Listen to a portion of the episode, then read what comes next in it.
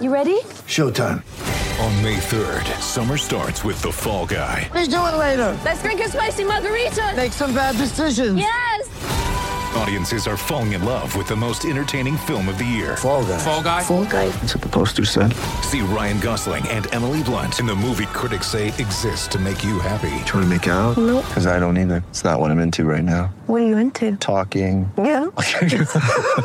The Fall Guy. Only in theaters May 3rd. Rated PG-13. Ladies and gentlemen, let's go downstairs and inside the coach's office. You know, my mind is on our team. Right before tip off, here's David Locke with head coach Quin Snyder. It's the Quin Snyder Coaches Show. Ready? Ready? Ready? Welcome back to Bankers Life Fieldhouse in Indianapolis as the Jazz and the Pacers get ready. It's time for FanDuel's Coaches Show FanDuel, leader in daily fantasy sports. Coach Quin Snyder joins us now. I asked Nate McMillan the same questions. We'll get those answers coming up here in a little bit on the broadcast. But these two teams achieving more than I think most people thought when Gordon Hayward and Paul George left in the offseason. Let's start on your own side. What do you think it is about your club that may be better than people realized?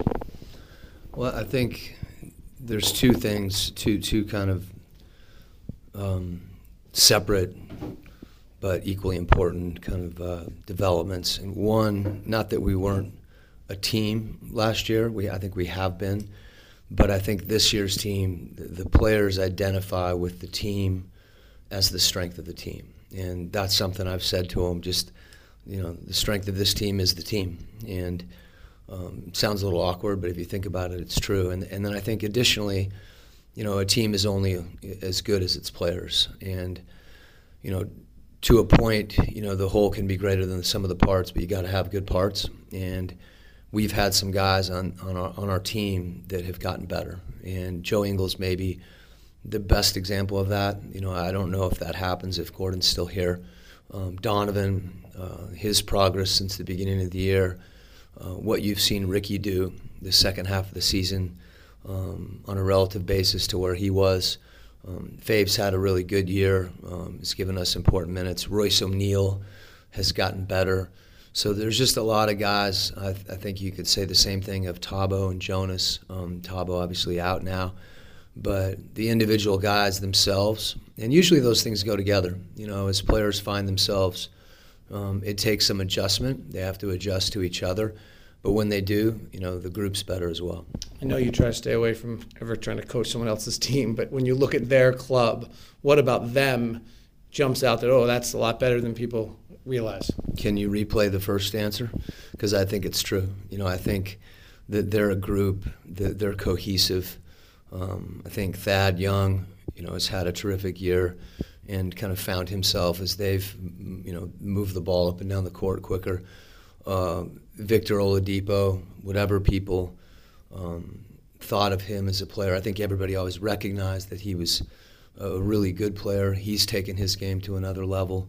Um, so, you know, and, and Nate's, you credit Nate with, you know, the team is the strength of the team. I think that's one of the things that they've found as a group as well. Against Milwaukee, a little bit, they really seemed, Miles Turner and their inside seemed to just cause Milwaukee a lot of trouble driving. You lead the league in drives. Can you penetrate against them and get the blender going, or do they do some things really well defensively that make that difficult? I didn't know we led the league in drives. Um, that's what we want to do. And I I think, you know, we had 24 shots in the paint last game, and no fouls, by the way, no free throws. But Were you upset about the officiating at any point last game? I, I, I missed that if you were.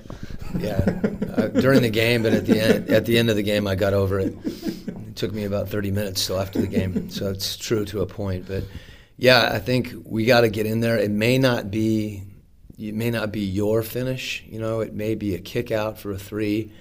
It may be the next guy. You know, if we have the blender running, where the next guy's got an opportunity, your reads have to be really quick. You know, as they pull over, they do a good job of helping. When you kick the ball, you got to be ready to attack and, and have advantage when you get downhill and, and attack the rim. Make those guys, you know, make plays. Thanks, Coach. That's Coach Quin Snyder. Back with more on the Jazz Radio Network.